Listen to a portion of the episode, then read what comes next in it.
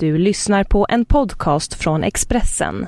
Ansvarig utgivare är Thomas Mattsson. Fler poddar hittar du på expressen.se podcast och på iTunes. Bilar tappar hästkrafter. Tappa inte dina. Nu finns ett nytt premiumdrivmedel på Statoil. Miles Plus. Miles Plus renar motorn och ger din bil mer kraft och acceleration. Läs mer på Statoil.se. Tanka Miles Plus på din närmaste Statoil-station. Välkommen!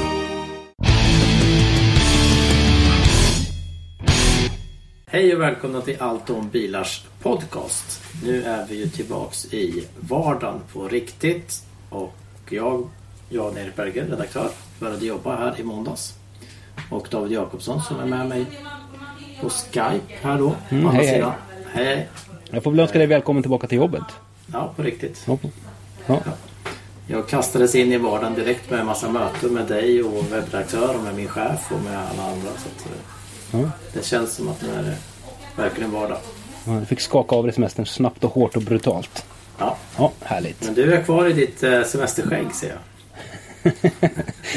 Prata skägg nu igen. Du måste snart lägga upp en bild på ditt skägg. Det här är faktiskt inget semesterskägg längre utan nu är det faktiskt det är början till ett riktigt skägg. Ska jag säga. Okej. Vi får se, se när det ryker. Eller om jag kanske rent utav ska putsa det här någon dag. Eller vad heter Tom, det? Man det tom, tomteskägg. Ja. Tuna. Tuna skägget. till jul ska jag lägga upp en bild på, på skägget. Ska vi säga så?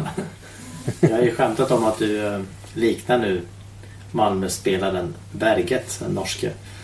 Ja. Som hade ett riktigt imponerande skägg i de här matcherna mot Celtic. Nu ska vi säga att han är betydligt bättre på fotboll än vad jag är. Det kan jag hålla med om. Mitt under vår inspelning så kommer vi faktiskt att lotta Champions League-historien. Spännande. Eh, Malmös gruppspel och då kan man undra vad har det med bilar att göra? Men det har faktiskt lite med bilar att göra. Nissan är då en av de stora sponsorerna till Champions League. Hoppade på förra året efter Ford. Ja, så där ja. Ja, ja, ja. Därför- ni ser om ni tittar på fotbollen att ni ser lite Nissan-reklam där. Det har ju varit både Leaf och Pulsar och eh, GT som Mm. figurerar i de här reklamfilmerna med massa spelare. Vi var faktiskt ute och åkte pulsar ihop. När var det? Igår? Förrgår? Igår ja. Igår? Den är väl, alltså jag var lite negativ till den bilen när jag körde den. Eller negativ, den, den, jag tycker inte den har något speciellt Ja, extra. Ja, Utan ja. den har det som alla andra har. Fast den kanske är lite för dyr. Men jag tyckte den funkar bra i Sverige. Jag blev lite överraskad över den fina fjädringskomforten i den där bilen. Ja. Den gick ju jätteskönt när vi åkte den. Nu åkte vi för ganska platta motorvägar och sådär men, men nej, jag tyckte den gick skönt. Du vet att jag klagade på eh, växellåda och gas. Att det inte lirade riktigt. Mm. Det blir lätt att motorn rusar till när man ska växla. Mm. Nu har jag kommit på vad det är. Det finns en slags... När man släpper gasen så finns det en liten fördröjning. Som gör att den inte går ner i varvtal linjärt så att säga. Utan precis på slutet. När den, alltså när man, ja, första delen av gaspådraget kan man säga. Där hänger den kvar lite grann. Och det gör att man får den här effekten när man, när man växlar för det är manuell låda. Att den liksom rusar till lite. Ja, jag fick ju också lite problem när jag körde den där. Att den, det, Ja. det ryckte till någon gång. Ja, Det, det, det är liksom gas. Av någon anledning så, så när man släpper gasen så går den inte tillbaks. Eh, varvtalet går inte tillbaks liksom, linjärt utan den hänger kvar lite grann. okej. Ja, ja. Det är irriterande, verkligen irriterande. För det, ja, ja, det är ju en liten detalj i det stora hela kanske. Men ja, men man, man, åker, man, man åker liksom och försöker växla mjukt och, och bra och sådär. Och så blir det hela tiden. Då försöker man ändra, ska jag göra så här? Och det här samspelet mellan foten och, och alltså kopplingsfoten och gasfoten och så här. Att, det, att man försöker ändra på sig. alltså det kan vara ganska irriterande sådär när en bil får en att känna sig som en dålig bilförare. Att, att, man, Ja. att det- man inte får det gå sådär mjukt och härligt som man, som, man, som man vill att det ska göra. Och det spelar ingen roll här hur man gör. Utan det, just det här lite fördröjningen gör att ja, det blir fel. Liksom. Jag har en, jag har en gammal V70 som står, står här på gården med 140 hästars motorn. Och den där bilen måste man ha liksom ganska mycket Eh, Eftersom det är så dåligt vridmoment i den så måste man ha ganska mycket varv och vara ganska exakt med kopplingen för att man ska komma iväg snyggt och bra sådär. Men, men alla som kör den här bilen börjar med ett motorstopp. Sådär. Och, och alla, eh, min svärfar har kört bilen och han är jätteduktig på att köra bil. Men han, han eh, lyckades få ett motorstopp. Och svärmor testade också, hon fick också motorstopp. Sådär. Så alla kände sig som dåliga bilförare. Jag fick lite samma känsla av Pulsar faktiskt. Jag kände mig som en dålig bilförare när jag fick de här rycken när jag skulle iväg. Ja, ja det, det blir så. Jag hade en motorcykel en gång som du vet att uh, kopplingen, kopplingen hackade lite i början. När man drog, speciellt som man stod stilla vid trafikljus och så iväg från ettan så ville den hacka liksom iväg. Rycka till. Vilket fick, fick till följd att jag knappt vågade släppa kopplingen. Jag försökte undvika det hela tiden. Jag visste att nej nu kommer den, nej nej. Oj, hoppas att det blir så här nu. Men det var ju, det var ju fel på kopplingen. Liksom. Men det fick mig liksom ändra körning. Alltså verkligen slira iväg på kopplingen. Ja. Så det, är, det där är viktigt, viktigare än vad man tror. Ja, små detaljer som gör stor skillnad. Ja. Du, eh, det här är inte den första podden du spelar in den här veckan. Nej, precis. Jag var ju gäst hos vår vän Janne Blomqvist som jobbar på Viasat som Formel 1-kommentator och han har ju det som kallas F1-podden. Och eh, han har ju då eh, sedan Rickard Rydell hoppade av i våras, det började med att Rickard var sjuk och sen hoppade han av. Så har han kört med olika gäster och då fick ju bara jag vara gäst. Så att eh, får rekommendera den här poddens lyssnare att lyssna på F1-podden också. Vi träffades ute vid eh, Arlanda, Clarion Hotel. Eh, han bor ju inte så långt därifrån så det var smidigt för både honom och mig att åka dit. Eh, Det känns lite märkligt att åka upp till Arlanda och vara nära terminal 5 utan att hoppa på ett flyg. Ja. Det, det ryckte lite i, i så här, passhänderna där. Det hade passat. Passet och checka in här nu. Ja, ja. Men eh, är det någon skillnad på, på, på hans podd? Hur, hur han jobbar med sin podd mot hur, hur vi jobbar med vår podd? Vad, vad är... Ja, till att börja med så träffades vi satt ju mitt emot varandra över ett bord. Sen hade han en mycket snyggare och bättre inspelningsapparat. Han hade en modernare Zoom. Ja, det Och där... hade vi, där- hade vi mick, mickar också. Alltså vi höll i en mick och pratade. Och det blåste och det kom folk. Det var ett café liksom. Det kom folk. Men ingenting av det hörs ju i, i, eh, i sändningen så att säga. Vi har haft lite problem för vår förra podd var brusade lite grann. Mm, jag tror att det var din mick va? Ja, jag tror att det var min, min mick också. Men nu är Janne är ju, som han kallar sig själv, ljudnörd.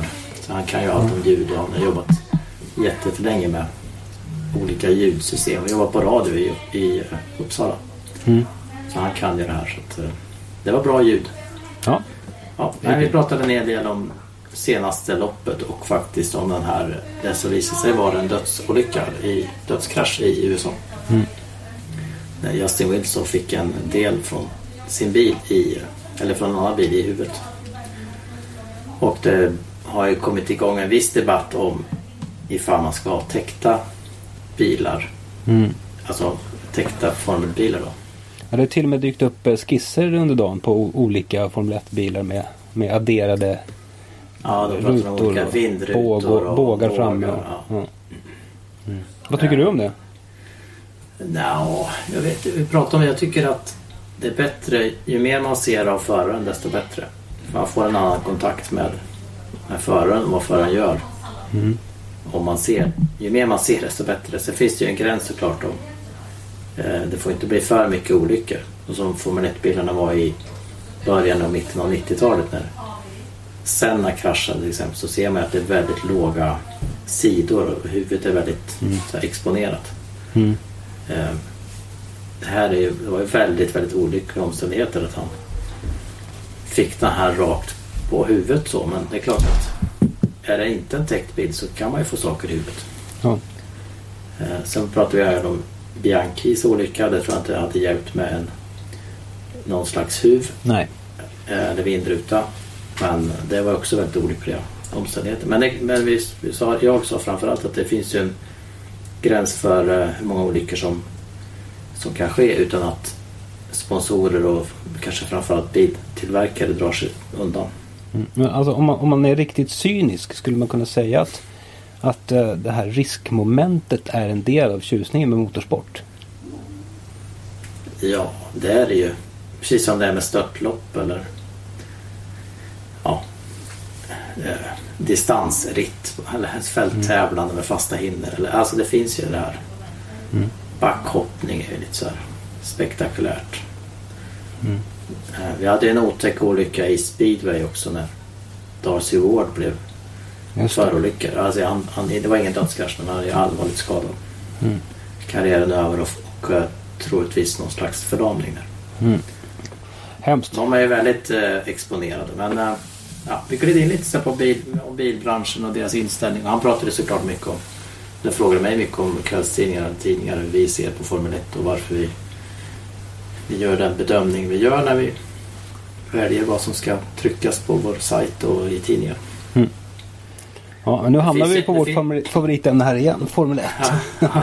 ja, det finns en liten debatt här på vissa forum nu, just, pågår just nu. att man, man kollade in vår eh, måndags eh, och vår sajt i söndags och andra stora tidningar. Så att de, de, eh, det var väldigt mycket fotboll inför Champions League och guldstriden i Allsvenskan och derbyt i Stockholm och så. Mm. Mindre av annan idrott, inte bara motorsport utan det är även annat som pågick. Eh, men vad kul och jag får väl de som vill veta mer om det här får lyssna på F1-podden. Vi kanske ska bjuda in Janne Blomqvist i vår podd någon gång. Ja. Ja. Han är helt ointresserad av bilar också. Han är i sin egen. Han var gäst hos sig själv mer eller mindre förra veckan. Mm. Så han, var, han gillar inte, alla gillar, han gillar bilar men han var ointresserad av bilar men han gillar sporten Formel 1. Jag tror att det är lite, lite mode sådär också i, i Formel 1-branschen att man ska vara ointresserad av bilar. För AL har ju sagt att han är helt ointresserad av bilar. Marcus Eriksson sa också att han var helt ointresserad av bilar. Och Janne Blom, det är liksom lite så här en grej att Ja. man, man ska inte vara intresserad av bilar. Janne Blomqvist har ju köpt en rallybil. Såg Ja. jag någonstans. Och han, det är en, eh, ett tag sedan han väl en Audi A5 tror jag. Mm. Eh, Eje vet jag kör BMW. Men eh, jag tror inte de är så här bilnördar verkligen inte. Nej. Det är kul faktiskt. Jag träffade några, jag vet, då och då man ju på sådana här som kan allt om Formel 1. De, de vet när McLaren bytte ratt eller när de bytte hjulbas. Och, alltså de kan alla resultat och allting. Mm. Det är fascinerande. Ja, ja, de, de finns lite här och där. Mm. Du, eh, du har ju varit i Norge Ja, och tittat på elbilar va? ja. Det har jag varit. Pra- Pratade vi inte om det i senaste podden? Jag har varit och kört, eh, kört den här Nissan eh, nya eh, Evalia. Ja. Den pratade vi lite grann om. Eh, Jag tänkte spä jag- på där lite grann för jag var på Folkvagn nu precis. De visade nya Passat GTE. Och deras eh, märkeschef i Sverige, Sten Forsberg, hade varit i Norge i veckan. Mm. Och pratade då om hur mycket el och laddhybrider det finns där. Mm. Han nämnde att de inom kort tror att den här el och laddhybrider ska eh, bli 50 procent av nybilsmarknaden i Norge. Mm. Det är ju det är ju anmärkningsvärt. Ja, verkligen. Men, men när man kör runt i Oslo, då, är- då är det ju, alltså, i Stockholm reagerar man över en elbil. Oj, titta där kommer en BMW i3 eller oj, där är en Nissan Leaf. Men i, i Oslo reagerar man nästan tvärtom. Faktiskt. Oj, där kommer en bil med V6. Sådär. V- V8. Ja, där finns inte.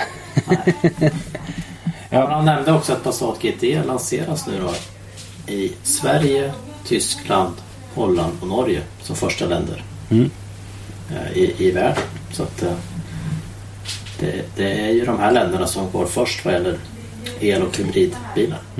Jag ska berätta att uh, GT är ju en laddhybrid. Det finns alltså en förbränningsmotor och det finns batterier och det finns elmotor. Det är sa- samma drivlina som sitter i Golf GTE. Ja, det är lite häftigare effekt i den här. Är det? Ja, jag har inte exakta siffran nu men, men Okej. eh, det är lite värre. Är det samma grejer om man ska hämta upp lite? Typ. Ja, typ. Som jag har fattat.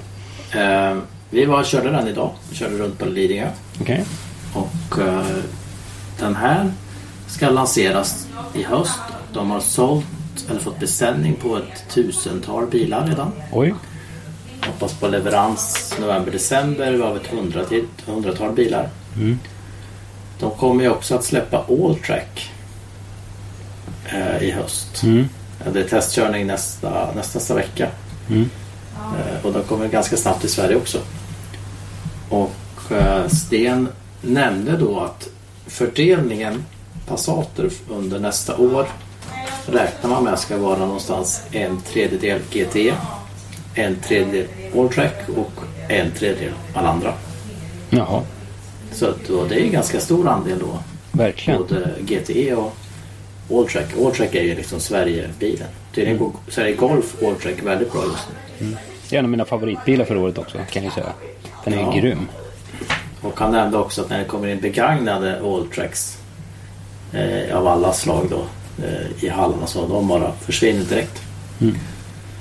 Han nämnde lite andra siffror, Sten. Han har lite koll på, på bilmarknaden. Att eh, Folkvagn ligger uppåt 20% marknadsandel i augusti. Det är några dagar kvar när vi spelar in det här. Mm.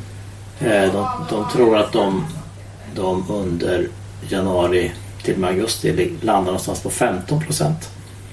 Volvo är ju största, störst då på runt 20. Mm. Men Folkvagn brukar alltid ha en stark augusti av någon anledning. Så just augusti är de oftast lite, lite större än Volvo. Okej.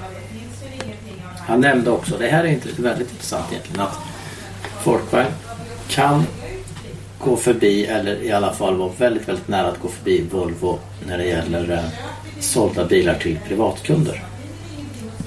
Man brukar säga när Svensson ska betala sin bil själv, inte en tjänstebil eller förmånsbil av något slag.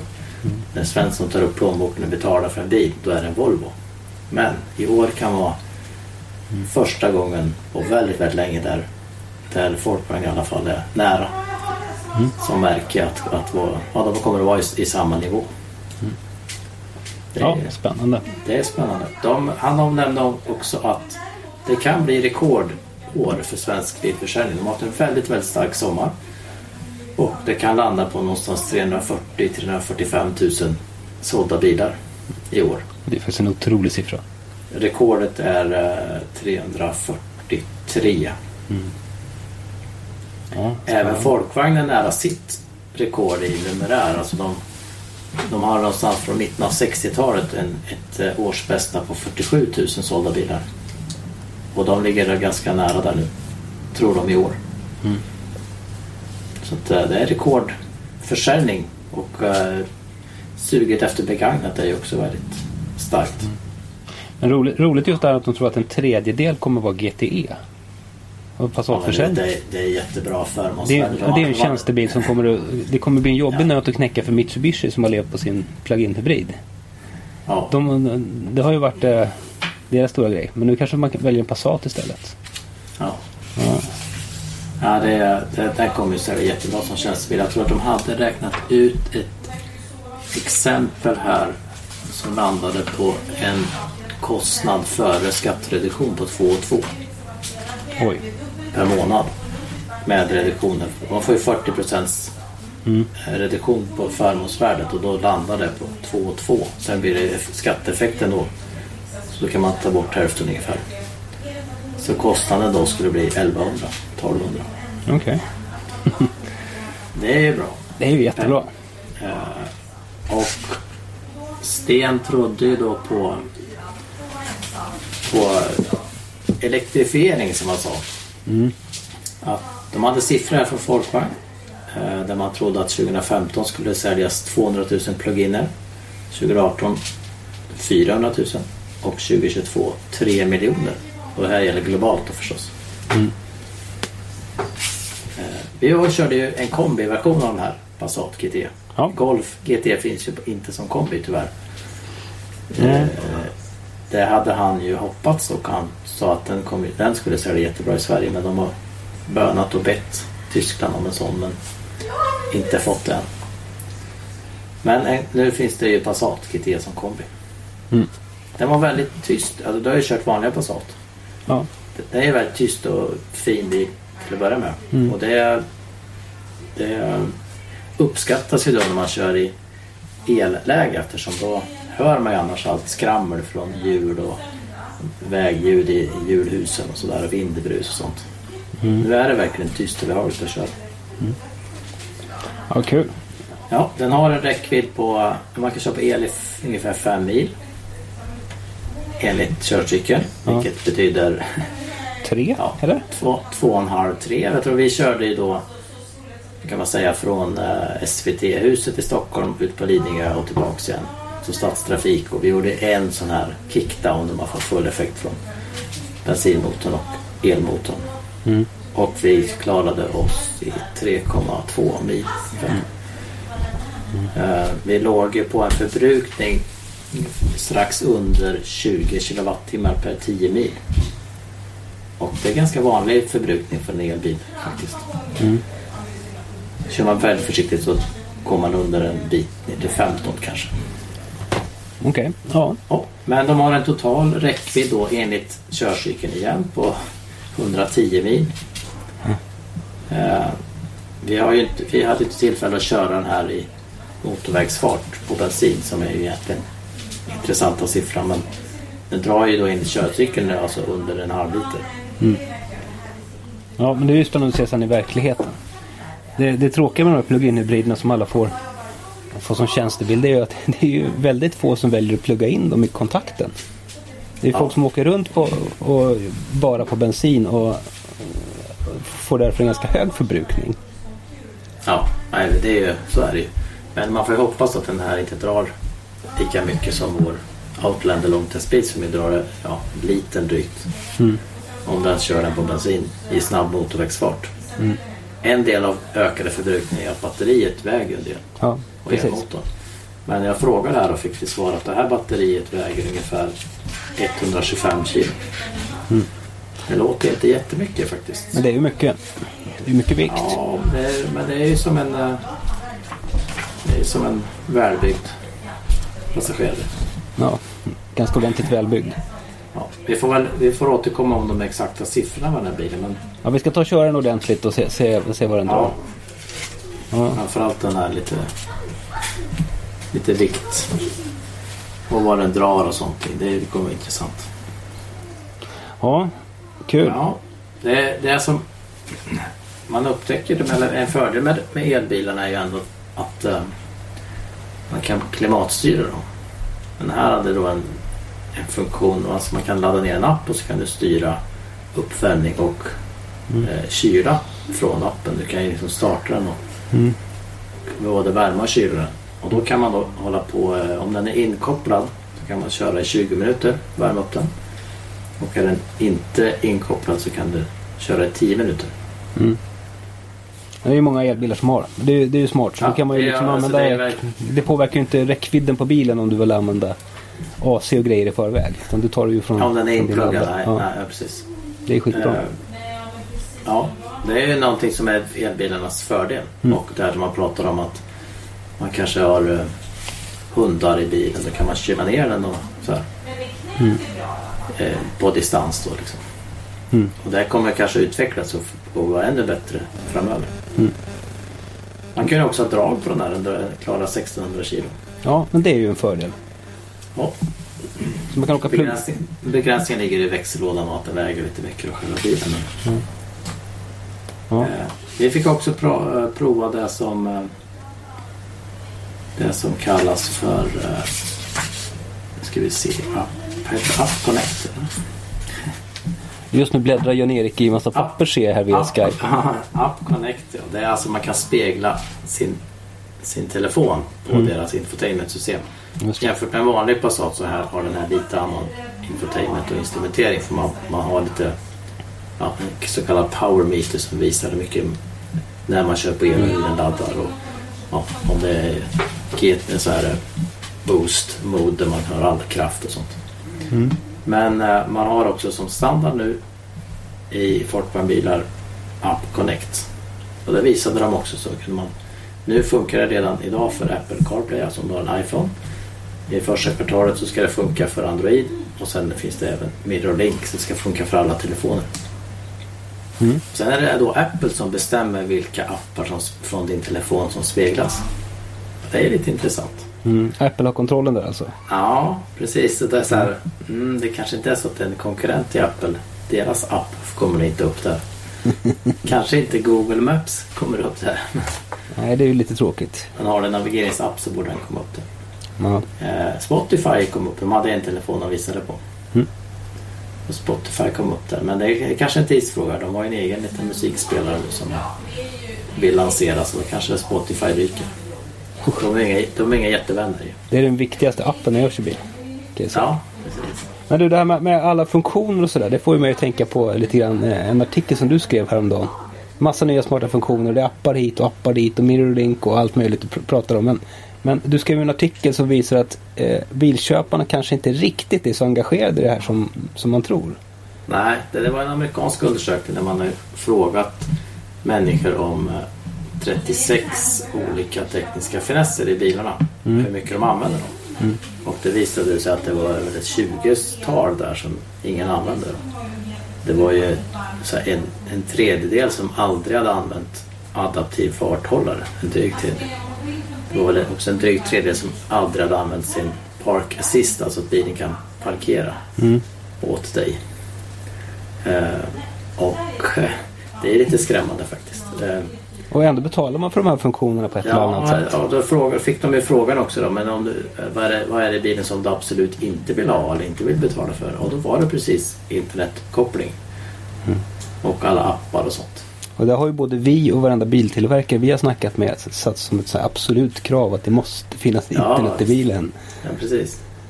Och alla, alla liksom satsar jättemycket och försöker olika sätt att göra det här på. Varje tillverkare har sin del, bra eller dåligt sätt att göra det på. Mm. Du var ju testade själv sån här router. Ja, fyra stycken. Ja, det pratar ju folk på en gång nu. Att göra som, som Audi redan har egentligen. Att, att du kan ha en inbyggd router i bilen. Mm. Och så är du uppkopplad på internet via den. Och det finns Det ju fler som har det. Ja, det är ju jättesmidigt såklart. Ja. App Connect var ju så att de... Där är det ju eh, telefonens internetuppkoppling som används för datatrafik och sånt. Så, eh, men, här, men det finns ju system där, där bilen har är som så en egen telefon fast med lite starkare, eh, bättre uppkoppling. Så du har 4G på fler ställen och så. Men jag vet inte. Jag, jag, jag tänkte så här, ja, det, här, det kanske växer fram en liten marknad här för att hjälpa människor att lära sig bilarna. Ja, jag tänker tvärtom att det växer fram en marknad för sneakutrustade bilar. Att, att man, man vill ha de här eh, bilarna som bara är billigare. Med gamla tändningsnycklar som man vrider om och kör. Liksom. Ja, sen en automatisk växellåda och eh, en tändningsnyckel, sen är man klar. När man är klar. Behöver inte ens elhissar längre kanske. Ja, Sten Forsberg hade pratat med en i Tyskland om tvärtom. Att man skulle bygga in allting i bilarna direkt. Men så skulle man då få låsa upp olika funktioner. Typ att man, om man har köpt en bil så kan man liksom köpa, köpa eh, låsa upp den här mjukvarufunktionen. Eller jag köper eh, 25 hästkrafter till under semestermånaden.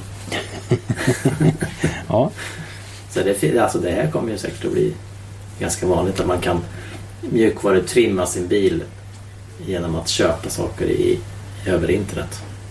Och det där lär ju bli ungefär som såna här kabelkanaler som folk genast lär sig att knäcka koden på Ja. och få Ja, gratis. du, du skrev en artikel där om hackade bilar och det kom vi också in på idag. Att de, Ju mer du kan göra med, från din telefon ju, mer, ju, ju öppnare är också bilen för att någon ska hacka den och Mm. ja, ta bort vissa funktioner eller låsa upp den och så. Mm. Få den att bromsa eller inte bromsa. och så. Ja, det finns ju några skrämmande exempel där. Eh, Vi pratade väl om det här med jeepen som Wired körde tillsammans med två stycken hackare. Eh, Hackarna styrde bilen ner i ett dike under en demonstration. Det var, föraren förvandlades till en passagerare. Om man säger så. Det var, Ja. och en, Ja, det, 1,4 miljoner fordon eh, kallas tillbaka från, från Jeep. Från, Ja. från Fiat Chrysler-gruppen. Ja. Nej men det, det, alltså, har man lärt sig någonting om datorer och internet så är det ju så att det finns ju väldigt många människor som, som eh, kan gå förbi alla spärrar. Ja, Det, det, det får man ju nästan räkna med att de kommer att göra. Det var, de, de knäcker ju olika sajter här som är aktuellt. när De lägger ut användarregister och, och allt. Ja. Vad var det för nyhet häromdagen? Det var ju någon sån här stor otrohetssajt som var, som var knäckt. Och så sådär hemlig, hemliga bilder vart det tydligen eh, publicerade på en gång. Det är skitroligt. Jättemånga nervösa människor där nu.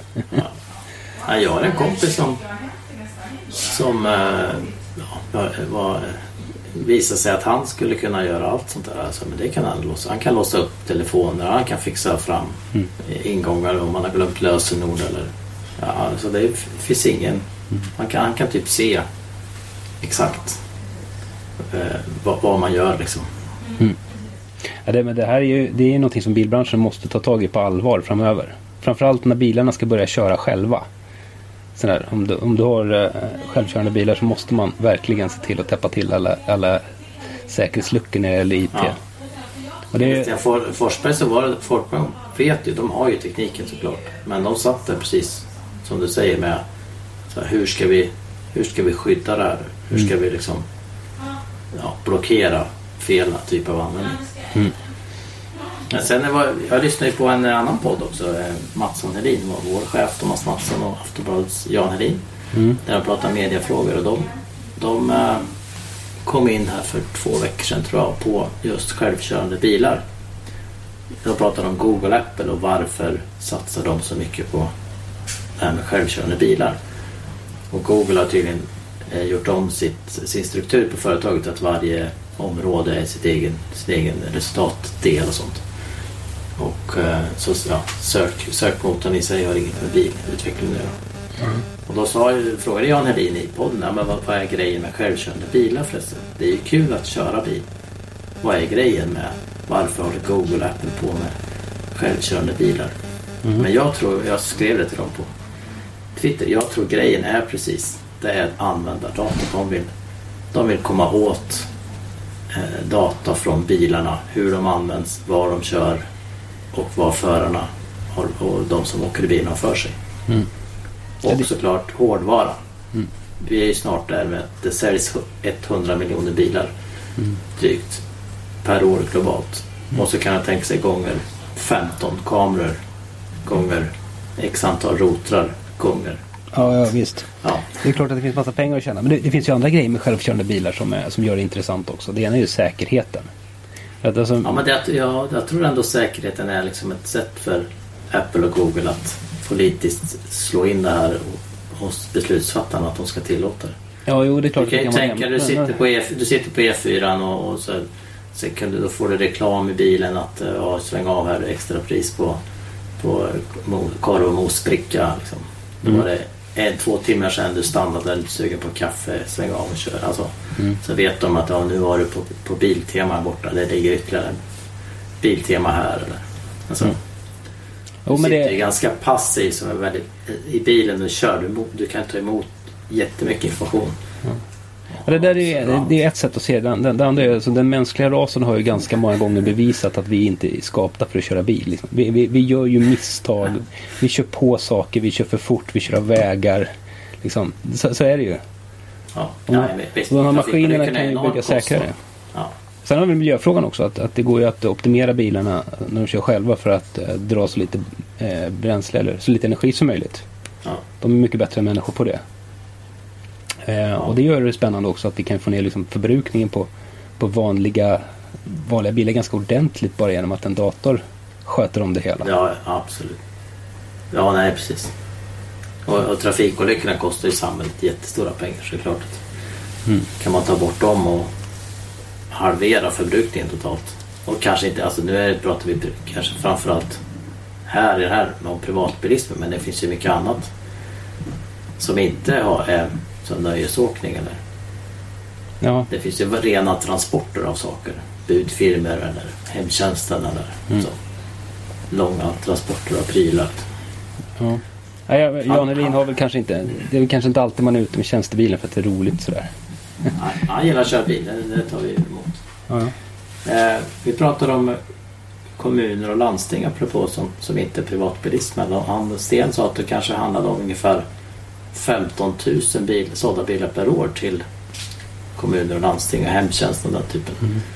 Och där sa han det var, det var inte direkt att de köpte eh, elbilar och laddhybrider utan det vanligaste där var dieselbilar. Mm. Det är lite märkligt. Det kan man ju tänka sig att styrningen skulle vara hårdare mot det miljömässigt. Ja, jag, jag, vet, alltså jag måste säga att jag vet inte hur de används. Hur långt de går per dag. Om det är möjligt att köra elbil. Det kanske vissa kommuner kanske det är fullt möjligt. Ja men hemtjänsten tror jag, det vet du i alla fall. Du har ju din tur. Du vet exakt liksom, varje, samma sväng varje dag. Det är inte så att du gör en avstickare någonstans utan du kör till varje adress. Liksom. Du måste ju kunna se att ja, men här är det inte mer än tre mil. Ja, då har du en Mm. laddhybrid säger vi då. Som du ändå kan knuffa fram med bensin om du vill. Kanske en Golf GT skulle vara grejen. va? Ja, Ja, verkligen. kanske det. Men det är, det är konstigt att inte styrningen finns överhuvudtaget utan det är mer bara kostnad. Mm. De väljer billigaste kilometerpriset. Mm. Eh, till synes. Nu kör man ju en elbil på 1,50 2 kronor milen i, i förbrukning från, Mm. från batteriet. Men. Ja, Ja, imorgon ska, imorgon ska jag köra något helt annat än laddhybrid. ja vad blir det då? Jag då? ska köra Jaguar. Ja, vad härligt. Härligt. Vi ska ner till eh, norra Spanien. Pamplona där de håller på med tjurar och sånt. Ja, roligt. Vi ska försöka tämja den här Jaguar. Den vilda katten. Ja, härligt. Ja. Ja, Har du något provkör? Du ska ut med ja, Outlander var nästa gång. ja apropå plug-in hybrider. Nya Outlander. När är det då? Eh, tisdag. Då ska jag också till Spanien. Jag ska till Barcelona. Faktiskt. Eh, och det ska bli kul såklart. Det är en väldigt viktig bil för Sverige. Ja, det har ju visat sig vara en, riktig favorit framförallt som tjänstebil. Och vi, vi har ju kört många mil i en sån. I alla fall du. Ja, jag har kört väldigt många bilar. Många mil i en sån där. Det ska bli roligt att se vad de har, vad de har gjort med den där bilen. Jag ska nämna priset bara på den här Passaten kan vi jämföra för Outlander kostar väl inte vad kostar den? drygt 300? 300. Nej, mer va? Nej, jag, jag, jag håller tyst. Ja. Jag vet inte vad den kommer att kosta. För att den här Passaten började i alla fall på 420 och sen ska du dra bort 40 i Mm. supermiljöbilspremium och får lägga på 10 om du vill ha en eh, eh, liten så här wallbox hemma så du kan ladda den på fyra timmar. I vanligt, vanligt uttag. Fast via den här boxen. Det är Eh, fortfarande skitmycket pengar. Eller eh, Är det inte det? yt- ytterligare 10 om du vill ha drag tror jag. Oh! det är jätte, Så jättemycket det är pengar. fi- en 400 Ja. Nej. Ja. Men V60 är väl dyrare va? ja, kanske det. Men det är för mycket. Jag tycker elbilar och plug-in hybrider fortfarande är- är för dyra. Alltså, man, tillverkarna försvarar sig med till batterikostnader och sådär. Och det är, det är klart att jag kan köpa att batterier är dyra men hur, hur dyrt kan det vara egentligen? Ja, men jag tycker hybriden är väl ändå mer rimlig än Ja. den rena elbilen. Jo, det är de. Det är de väl. Vi pratade om det under, under eh, presentationen att elbilarna var ju först. Det var det man körde på först. Ja. När man byggde bilar. Och räckvidden var väl inte så väldigt mycket lägre än det är idag. Nej. Man använder ganska mycket mer bly bara i Ja, batterier och sånt där. precis. Kanske Men så var det någon som sa så här, ja tänk om, man, tänk om det var tvärtom, att det var el vi körde på. Mm. Och så kom någon på så här, ja men bensin är bra som bränsle. Och då det skulle tas emot liksom. Mm. Jag undrar vad som hade hänt rent tekniskt också om man nu hade börjat forska kring det där. Och, Ja. och haft en annan medvetenhet kring miljö och så vidare. När man Ja, skulle du, bygga en tänka, du, förbränningsmotor. du måste ha en jättetank. Du, Ja. måste, du kan inte tanka bilen hemma. Nej. Alltså distributionen av bensin är ju rätt besvärlig jämfört med el. Från Oh ja. källa till slutkund. Mm. Och det är eldfarligt och det kan explodera och det är dålig verkningsgrad. Och, ja. Nej, det hade inte funkat så bra. det hade Nej, inte gått hem. glöm det, säger han. Det där är ingen bra idé. Ja. Utan de här shejkerna då kanske som tycker att det är en jättebra idé. Ja, ja. Ja. ja, ja. Händer det något mer roligt? Vi pratade lite rallycross också eftersom Folkvagn är engagerade där. Ja. Eh, Det var ju, de har haft lite otur tycker de att de har varit snabba men inte fått poäng i relation till snabbhet. De har kört mycket punktering. De har bytt eh, fälgar och grejer sju gånger tror jag. Okej. På Kristofferssons bil framförallt. Eh, Men ja, vi pratade om att rallycrossen är en väldigt bra, bra sport på många sätt, motorsport. Men att jag kan tycka att de kanske inte riktigt eh, arrangören kanske inte riktigt marknadsför den så bra. Den når inte ut riktigt. Mm. Den har större potential än vad den, vad den visar just nu. Ja. Jag har faktiskt aldrig varit och sett riktig rallycross. Erkänner jag här och nu. Nej, det får vi väl skicka lite höljes nästa år. Ja, jag har åkt rallycrossbil faktiskt med Kristoffersson av alla människor. Det var ju spännande. Tommy. Pappa Unga, Kristoffersson. unga herr Kristoffersson. Eh, Det gick ju jätte, jättefort. Ja. Det är bland de häftigaste bilen. Ja, jo, men det är det. Hur, Vi la ut en film igår, du kan fråga dig. Du kanske vet det. Med Ken Block. Ja. Skulle drifta med en eh, Ford Mustang var det ja, men han har ju sin den här eh, Ford eh, Mustang 60-talaren som är ombyggd med en V8 på över 800 hästar och specialanpassad fyrhjulsdrift och massa godis. Så han spelar ju in en sån här, sin senaste Gymkhana-film hade han den här bilen med. Den är skittuff. Och nu hade han plockat med sig någon brittisk eh, motorreporter i den här bilen. Jag tror att de var på Silverstone. Han demonstrerade den här bilen så. lite grann. Och pratade lite grann om, om att drifta och sådär. Ja, jag, Tycker du drifting är häftigt? Vissa tycker att det är den nya publiksporten. Skulle du kunna åka till uh, Gelleråsen för att titta på en driftingtävling? Alltså jag, jag vet inte. Alltså jag, jag tycker det är så fantastiskt roligt med racing. Om jag skulle få frigång från eh, fru och barn för att åka och titta på någon slags motorsport skulle det bli racing. Men, men alltså det, man kan ju imponeras av hur de här människorna hanterar sina bilar. De är ju duktiga på det. Och det är ju liksom som någon slags, jag vet inte, det är ju snarare någon konstform än en motorsport tycker jag. Men kan det vara så att, att det skulle kännas sämre att åka och titta på en tävling eftersom du har sett Ken Blocks alla filmer på Youtube och så åker du dit och så kan de bara göra en tiondel av vad han kan. Jag Skulle vet det kännas mesigt då?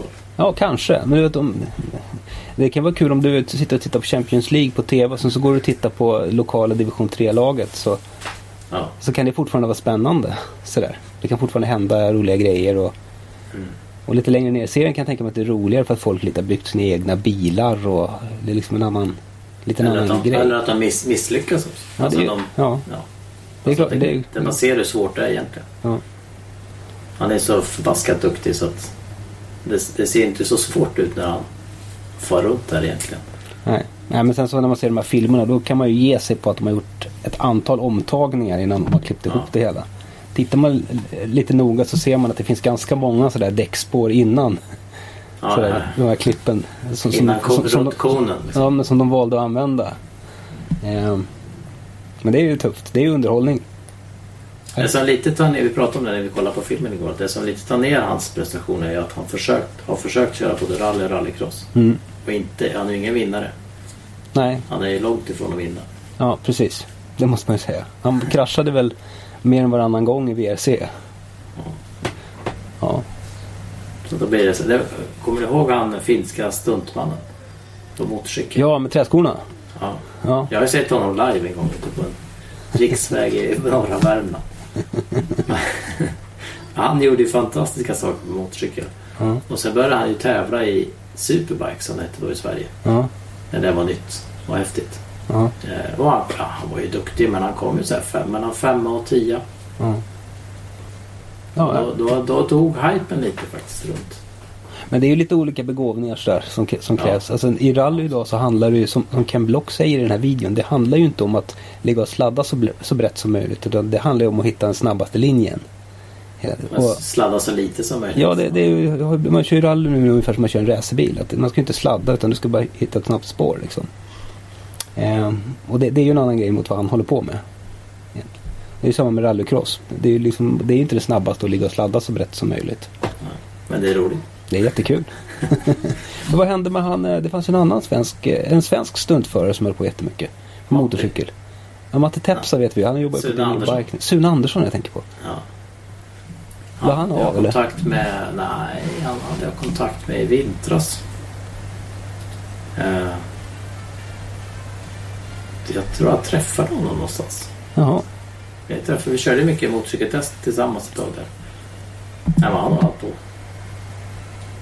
Eh, jo, han ringde för han ville göra ett reportage, eller var, var delaktig i ett reportage om den här, eh, om den här vägen vet, som man plogar upp i Norrland.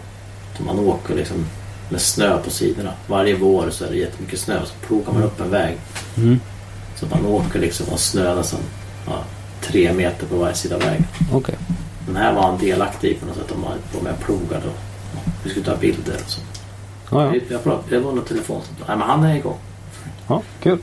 Han är, han är speciell. Var inte du med uppe i Tibro när vi körde motorcykeltest med han var med?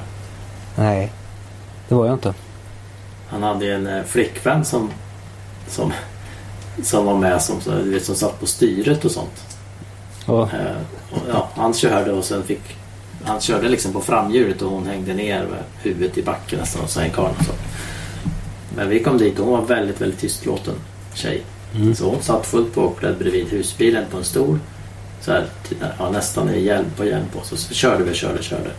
Och sen skulle vi ta de här bilderna. Hon skulle ha med då stannade han bara till. Inte till henne, han bara pekade med ett finger så här. Pekade på styret. Hon lummade dit, satte sig på styret, sen gasade han iväg. Gjorde sina trick, stannade och så och gick hon tillbaks igen.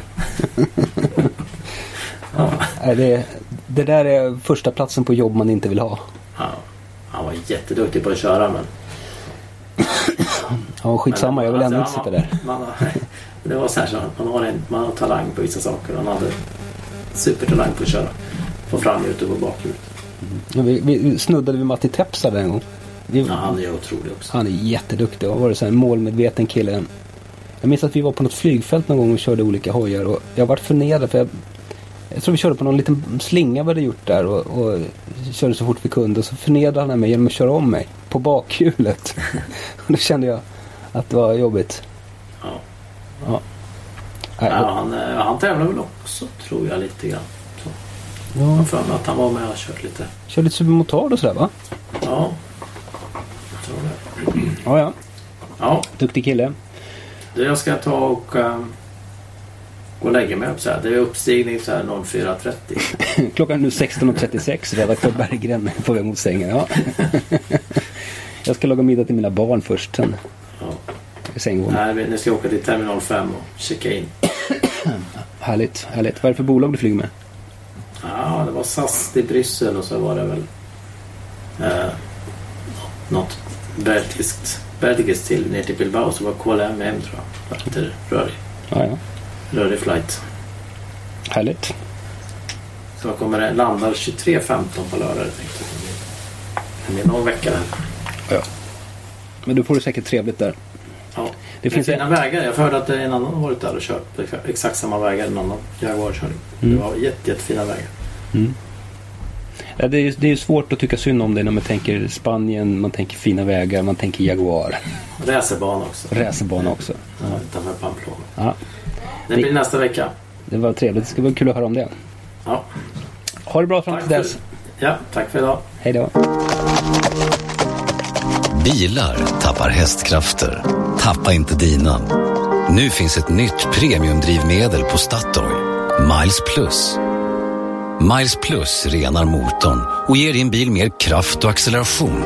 Läs mer på Statoil.se. Tanka Miles Plus på din närmaste Statoil-station. Välkommen!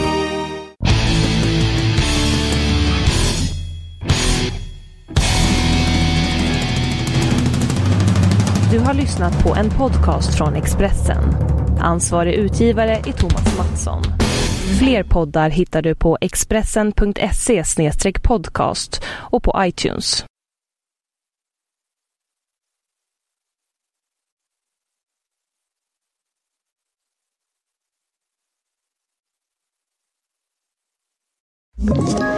Ett poddtips från Podplay. I fallen jag aldrig glömmer djupdyker Hasse Aro i arbetet bakom några av Sveriges mest uppseendeväckande brottsutredningar. Går vi in med hemlig telefonavlyssning och, och då upplever vi att vi får en total förändring av hans beteende. Vad är det som händer nu? Vem är det som läcker? Och så säger han att jag är kriminell, jag har varit kriminell i hela mitt liv men att mörda ett barn, där går min gräns. Nya säsongen av Fallen jag aldrig glömmer på Podplay.